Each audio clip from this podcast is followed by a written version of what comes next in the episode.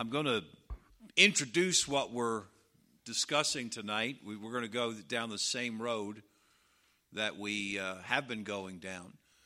But I want to I want to introduce tonight our thoughts about uh, the attributes of God by just reminding you of of why what this does for us. All right? I read a lot.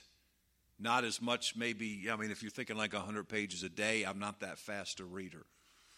But I do read, I do read uh, quite a bit, and I read a lot of different things every day. The things that I read are, as much as I would like to read, uh, I was reading a little bit of uh, Louis L'Amour. I, not, I was reading about Louis L'Amour. I was not reading his, several of his books. Uh, anybody know who Louis L'Amour is? He was a Western writer, Western uh, fiction writer, and uh, just just awesome. And I could I could get so caught up in reading his books, uh, but I do not. I do not allow myself that uh, that luxury. I save time and just you know watch an episode of Gunsmoke, and that that uh, that that's my that's my Western fix, and I'm all set. But but no, uh, I would I could really get into I could read uh, revolutionary history constantly and, and enjoy it. Uh, but I don't. I limit all that, and most of my reading, I'm talking about 95% of my reading outside of the Bible, and I do not let anything compete with my the, the, the, time that I put into Bible reading. But my, my Bible reading outside, oh, I'm sorry, my reading outside of the Bible, 95%, is reading men of God from the last 2,000 years and what they wrote about God my standard for whether or not I will read a, a man is the, my number one standard is did they know God? And I have I tell you, you don't I can read somebody that I have no idea who they are, and you don't have to read very long to perceive whether or not this person knew God. You know, I can go online and, and type in the person's name and, and bio and come up and, and read. Oh, okay, this this guy, uh, you know, this guy was, for example, boy, I hope I don't sound like a heretic here, you know, but this guy was a you know a Catholic monk, and I can go, uh, oh well, I mean, you know, he he couldn't have possibly known God, but then you pick up the book, and you go, wow, this dude was connected to God. And then you can pick up another one and look at his bio online. And it says everything it's supposed to say right down the line. And you go, oh man, this guy. And then you read his writings and you go, wow, this man has a foul attitude. This man is bitter at everybody. And uh, you just don't you just don't see the spirit of Christ. And uh, I want people that I read the book. And now, by the way, if someone is caught up in mysticism or heresy at some point, then it's all, I, I can sense that pretty quickly. And you can tell. But, but, uh, so, and, and if, if you, if you don't know what you believe, I have to tell you, you got to be very careful about what you read because it is easy to get sucked in by people who believe and embrace false doctrine. All that to say that the greatest thing that reading these writers does for me is help me to know my God better. I want to know God better. Now, listen, as it pertains to our church, here's let me tell you what I almost did tonight for the work of the ministry segment that I've been doing for the last month or, or so. Um, I almost showed you a video, and I may do this next week. It's, it's a video, and it's, it's a parody of, a, of the TV show House Hunters. And uh, what it is, it's this young millennial couple that is uh, looking for a church. The ironic thing is that it is, it is uh, done by a, a comedian, a Christian. this title blows my mind. A Christian comedian who I got to fix this or I'm going to lose it. There we go. Um, a Christian comedian who grew up, his, his, his dad is a pastor, still is, and grew up pretty much in our kind of church. And now he's grown up and he's going to, you know, one of the, these uh, pop culture kind of churches. But here's the funny thing it is making fun of people who search for churches on any other basis but then, you know, oh yeah, they believe the Bible. They love the Lord. They're serving the Lord. It's a, they're, they're, it's, it's, it's a parody. So they're, you know, they're, they're wanting to know uh, about the technology and they're wanting to know, and, and uh, they take them to, I think it's Cross Point First Baptist Church or something, and, and uh, they go, First Baptist Church. Who names a church that anymore? You know that kind of thing. And uh, I didn't make it sound very funny, but I got to tell you, it's it's it's very it's funny and it's pathetic at the same time. And the reason that I almost showed it to you and still might is because I want you to understand that that is real. It is going on. It's very popular, but wait, time out. That philosophy of looking at a church based upon whether or not it's it's uh, and I know this is a, this isn't an old man word, but uh, based upon whether it's cool, based upon whether they're they're chill. I guess I'm going a little younger there. Whether whether they're chill. You know, and, and one of the jokes they make is, you know, hey, you know, the pastor, he dresses his age, but he has started untucking his shirts, you know, things like that. Just silly, stupid things. And uh, but, but time out. I'm, I'm getting somewhere I haven't gotten there yet. You know who looks at churches that way and hunts for a church that way? Second and third generation spoiled brat Christian kids. That's the truth. Lost people do not look for a church that way. Oh, let's face it, lost people don't look for a church. And so, what has happened with, with this whole pop culture church movement is we have tried to cater to the appetites of young adult couples who grew up in church. They know right from wrong, and they have rejected their parents' New Testament Bible discipleship kind of Christianity and they want a Christianity that doesn't demand so much of them, doesn't make them so radical in the eyes of their lost friends. And here's my whole point of bringing that up we cannot cave to that weak. Our job is to have a New Testament Bible believing church. And so, when I stand up and I, I this morning, you know, I preached on on uh, the Word of God changing you. Well, I'm sure you know that a a um, second generation. Uh, by the way, I'm a third generation Christian, so I'm uh, I'm picking on myself, but I'm, I'm picking on my friends that I grew up with that they've gone that other route, and of course they're out of church and away from God now, and their their their families are in sad shape. But of course, that's got nothing to do with you know with, with the kind of Christianity they're living.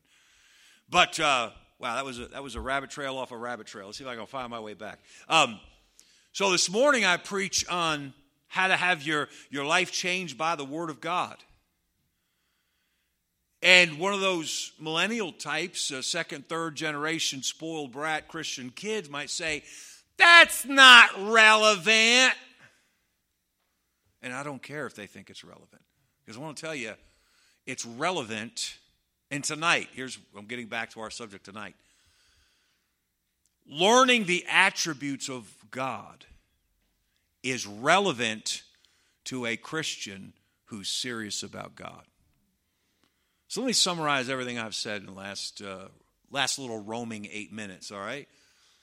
If you're serious about God, you're going to like the subject matter. If you're not, well, man, I can lower everything to a a fluffy puppies and pancakes level, and that's not going to help anyway. You're, it's not going to help you if, if you're not serious about God, and it's not going to help the people here that are serious about God. What you may not know is there are people in this room, a lot of them, who really are serious about God. So when, when, when you hear me preach on on, and I didn't get any criticism I know this afternoon. I'm not responding to anything. I just, man, I see what's going on out there, and I go, man, I don't want to live there. I want to live close to Christ. And uh, I, I want, I want to, I want the messages that, that, that you hear here to strengthen your faith and make you more like Christ and encourage you and make you a better disciple of Jesus Christ. So, let's do what we've done for a number of weeks now. Let's review some of what we've learned. Number one, Christian doctrine is the foundational teachings upon which all of Christianity is built as given to us in the Bible. Now, if you're a grammarian, you may have problems there with the, the, the is and teachings in the same sentence that the number doesn't match. And I have to tell you, I have wrestled over that. That's my statement right there. And I have wrestled over, but I have come to the conclusion that is, it, it, it is grammatically correct. And if there's one person in here that cares about that, I'm just letting you know. It grates at me when I hear it, but I think it's right. So anyway, and the rest of you go, maybe, where's he talking about? anyway. Number two, three reasons why we should be students of Bible doctrine.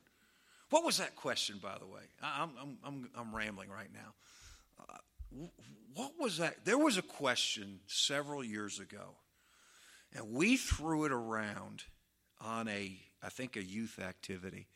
And if you don't care about grammar, you you would be like, I don't even care. What is he talking about? I shouldn't have brought it up because I can't remember. Something about the baby and babies should never be left alone. And what was the question? Yeah. Aren't you glad you don't ride in a Navasik car? and uh, one of my kids, they were weren't they still in Christian school at the time? Took it to the teacher, and the teacher said that I was wrong. We yanked him right out of that school. but anyway, I still think I was right. But anyhow, so three reasons why we should be students of Bible doctrine. A, Bible doctrine changes your life. We read that in Romans 6 17. Bible doctrine keeps you and the people you love on the right path. We read that in 1 Timothy 4 16. Bible doctrine nourishes you. 1 Timothy 4 6. All right, number three, theology is the study of God. So when you hear somebody talk about, you know, and, and, a lot of times we can use theology in, in a negative light, sort of like the word holiness. Well, you know, into theology. All right, well, okay, whatever the point the preacher's making when you hear that, I may say that sometime in some context where it makes sense. But just understand, theology is a good word and it means the study of God. What should a Christian enjoy more in this whole world than a study of God? Theology is the study of God. Number four, the Bible is the sole authority for every Christian's study of God. Now, listen, you may hear that go, well, Pastor, that's, that's, I mean, that's elementary. And I tell you, there's a lot of Christianity out there that would not agree with that. Some say that the, the church plus the Bible are the, the, the uh, foundation for our doctrine. Some say that human reasoning plus the Bible. You put the two together and you come to a destination of this is what doctrine should be. Some say that it's Bible doctrine, I'm sorry, the Bible plus experience or a revelation.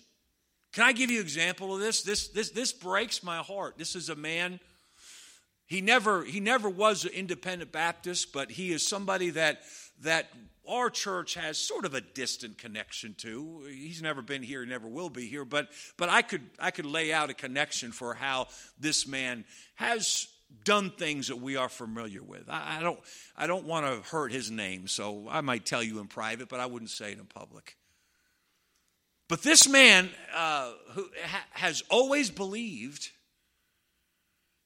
in visions as a now I believe in visions in the sense that God can give you a vision of what he wants you to do and I believe it can be from God. You got to be careful, you got to seek him out, you got to, you know, spend time in prayer and fasting, but I think God can boo, wow, show you some some uh, some some things, and and uh, I don't mean that you'll physically see them, but but listen, there are things that I can I can visualize in my mind, in my heart, and I believe God put them there. That's not what this guy believed in. This guy believed that God can appear to you in the night and reveal doctrine to you. Now, that's dangerous. And one night, God appeared to this man. This was uh, in, in the late, uh, oh, I'm going to say maybe 2008, 9, 10, around there, my, the best of my knowledge. God appeared to him, he says, in a vision one night and said, You know, you've been preaching all these years that Jesus is God. He's not God. And there's videos of YouTube of this man who is, if I told you some of the, th- I hate to do it because I don't want to hurt his, his name and his family name, but if I told you some of the things that, that he has done that we're familiar with, you'd say, oh, wow. And he's speaking at a pastor's conference with his Bible and trying to prove from the Bible. Now, hey, fellas, hey, I'm just like you. And uh, but I want to show you, and he's trying to prove to them from the Bible that his vision is correct. That Jesus is a tool of God, but he's not God. Oh my goodness. Now, how did he get there? How did, how did this man who has tremendous credentials in American churches get to that place? because he believed that Bible doctrine comes from the Bible plus revelations. If he didn't believe that, he would never have gotten there. If I had a had a dream tonight that said that where, where God spoke to me and said, Jesus is not God, I'd get out of bed and get on my knees and say, Oh God, forgive me. I don't know what got in my heart that I would even think such a thought. I'd get up the next morning and I'd tell my wife, I am sorry that I, I had the most horrible dream last night. This is horrible. And I would probably spend more time in my Bible tomorrow and in prayer than I usually do to get that out of my. Where did that come from? Why? Because I don't put any stock in Revelations as a source of doctrine. So we, we believe and teach and practice that the Bible is the sole authority for every Christian study of God. Number five, systematic theology is a method of studying God by organizing all of the doctrines of the Bible into basic categories. Now, to the best of my knowledge, and I'm no expert on this, but to the best of my knowledge, the first person to extensively do this, excuse me, was, uh, was Augustine. One of the most prominent men to do this in the last 600 years was John Calvin. And, uh, but there have been many others. I have never read Calvin's theology and have no intention of doing it. But uh, there, there are many other, other uh, men who have written. So, what they've done is taken the teachings of the Bible and put them into categories. And then you study it categorically. So we could, we, and, and categorically has a, a, little bit different meaning also, but we could also call it accurately, I guess, categorical theology, theology by category. Instead, it's called systematic theology. Okay, I, I, I really feel like my, my shoes are starting to get bogged down a little bit, so let's let's move on here. And we've started by talking about, uh, first of all, the existence of God. And then we went to the attributes of God. We said the attributes of God are divided into two categories non transferable attributes. Those are attributes of God that can never be imitated or passed along in any degree to his, his creatures. The other category is transferable attributes. And we'll get to those real soon. In fact, I think we have one more Sunday night on the non transferable attributes of God. We're getting close to the end of that. But um, the, the transferable, like love, God is love. Well, we can learn how to love, okay, but we can't learn how to be omnipresent. So there's the difference. All right, omnipresent is a non transferable, love is a transferable. All right, so we have reviewed up to the point of now me just reminding you of the non transferable attributes that, that uh, we have talked about, attributes that cannot be shared by God's creation. God is a spirit, God is invisible, God is one, God is perfect, God is eternal, God is a trinity, God is self existent, God is infinite, God is omnipotent, God is omniscient, God is omnipresent. That brings us current, and we're going to talk about two attributes of God tonight. Next, letter L, or number, I believe, letter L is number 12. God is immutable. What does that mean? It means God does not change, immutable. Oh, listen, as you ponder this and you think about your God, the God that you love, and the God who loves you, this is so much bigger than we can comprehend. And, and, as I explain this, maybe you'll see just a little bit of it. But do you understand that everything and everybody changes except God? There is no other element of this universe that never changes except God. And not only does, does he not change, he cannot change. Let's talk about, first of all, the definition. Here's Webster's 1829 Dictionary of immutable invariable, unalterable, not capable or susceptible of change. And here's what the immutability of God means God is absolutely unchanging and unchangeable in his character, his essence, his attributes, his principles, and his purpose. The Bible confirms that God does not and cannot change. And God's other attributes demand that God does not and cannot change. Now, let me stop and say this don't ever use this as an argument for why you shouldn't pray. People have done that. Because it doesn't, this does not mean that God, in the performance of his purposes in this world, can't change things for you. But when he changes something for you, it, he will not do so by changing his purposes. His purposes do not change but he can make things change for you. It's not a violation of his character, his person, or his purposes, not what, whatsoever. Okay? Let's give you some verses that back this up or that, that state this. Proverbs 19 21. There are many devices in a man's heart, nevertheless, the counsel of the Lord that shall stand. Malachi chapter 3, verse 6. I am the Lord I change not. Hebrews 13, verse number 8. Jesus Christ, the same yesterday and today and forever. James 1:17. Every good gift and every perfect gift is from above and cometh down from the Father of lights, with whom is no variableness, neither shadow of turning.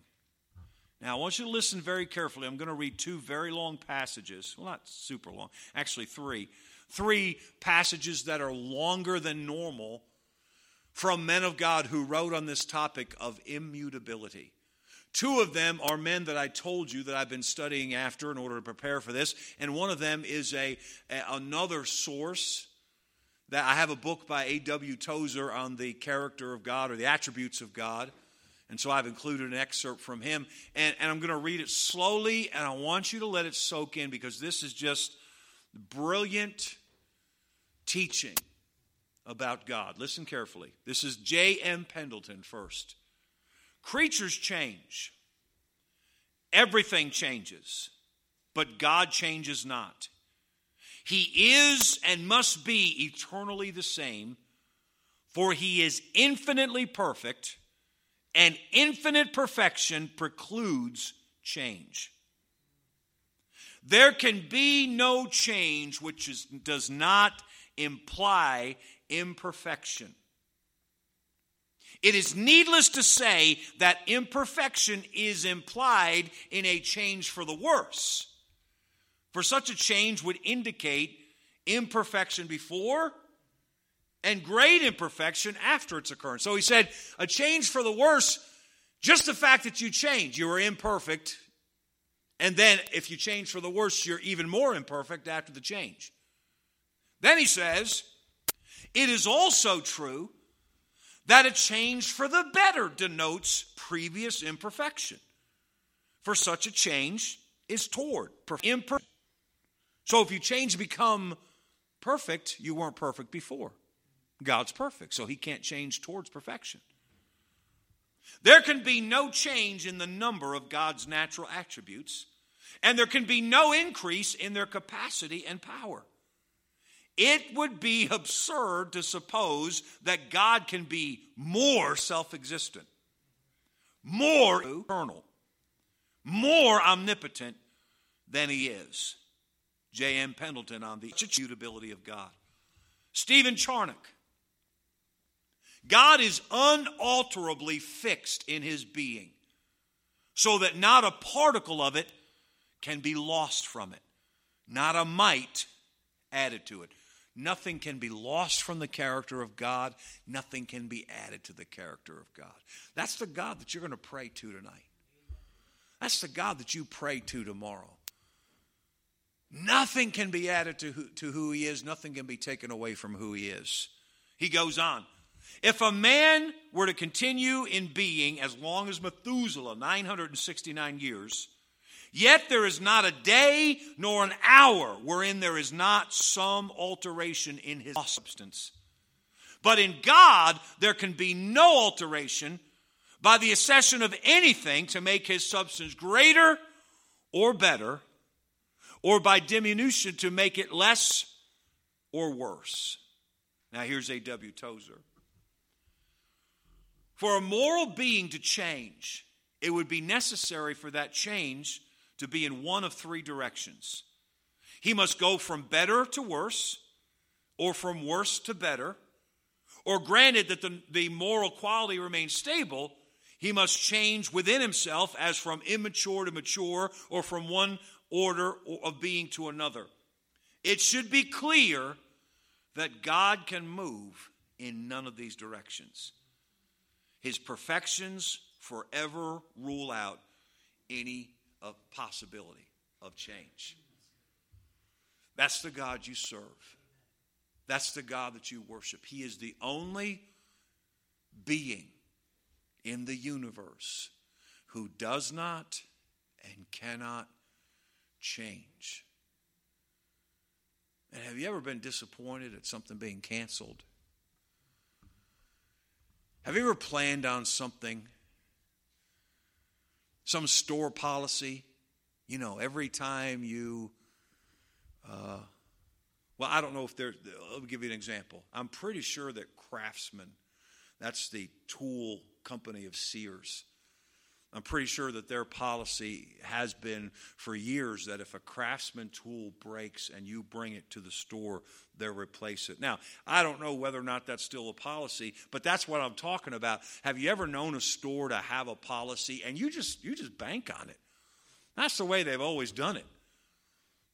And you're just banking on it that when it happens and you go and they say, "Oh, we don't do that anymore." Oh, and you're disappointed, and you're you, man, it ruins your plans, and and now you got to rework. Uh, God will never do that to you because God does not change.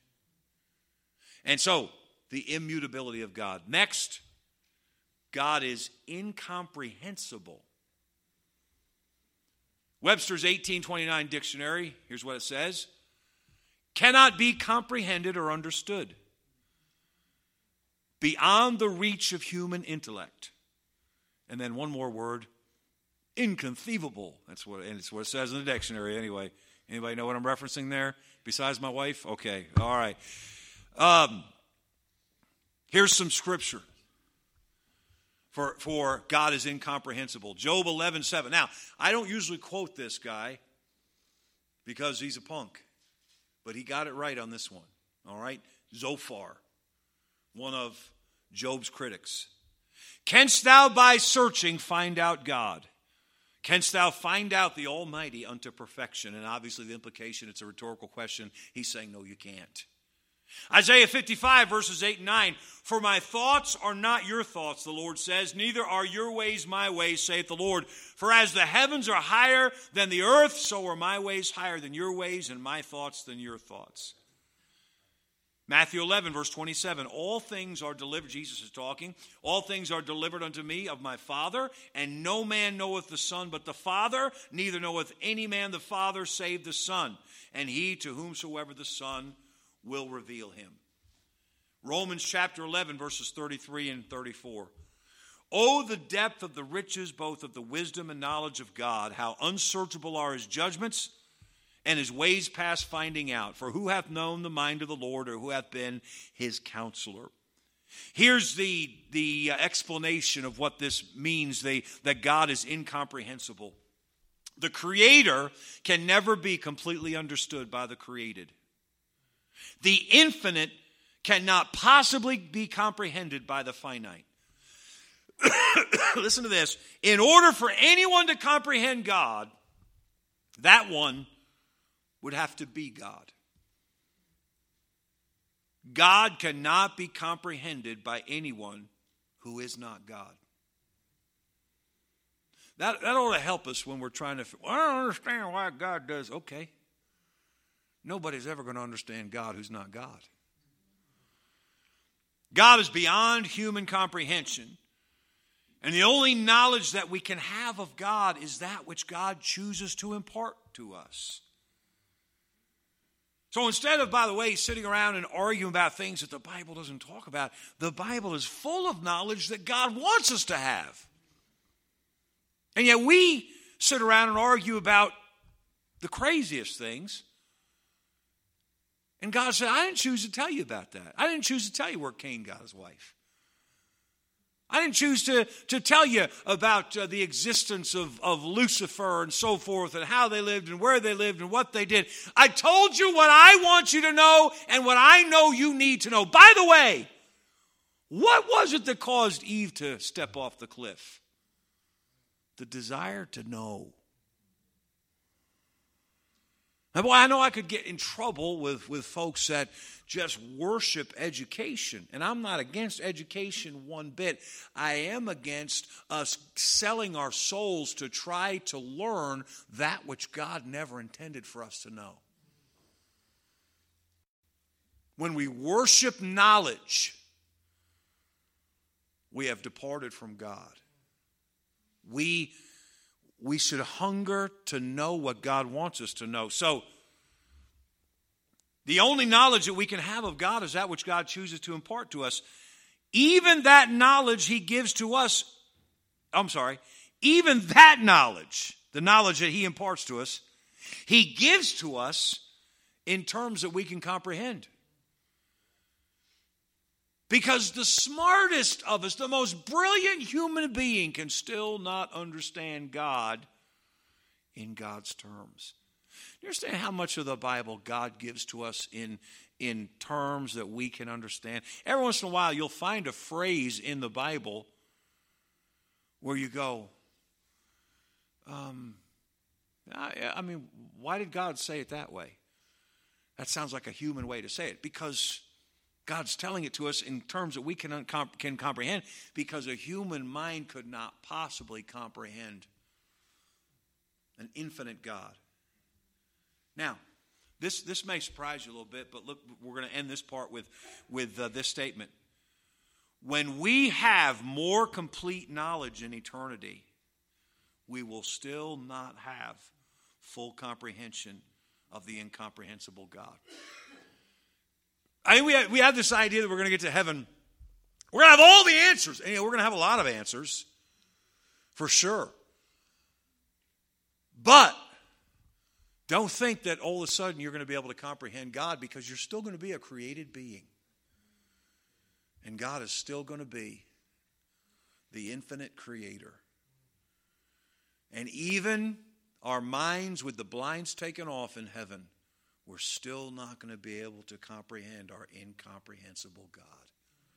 Listen to what two different men have said about it.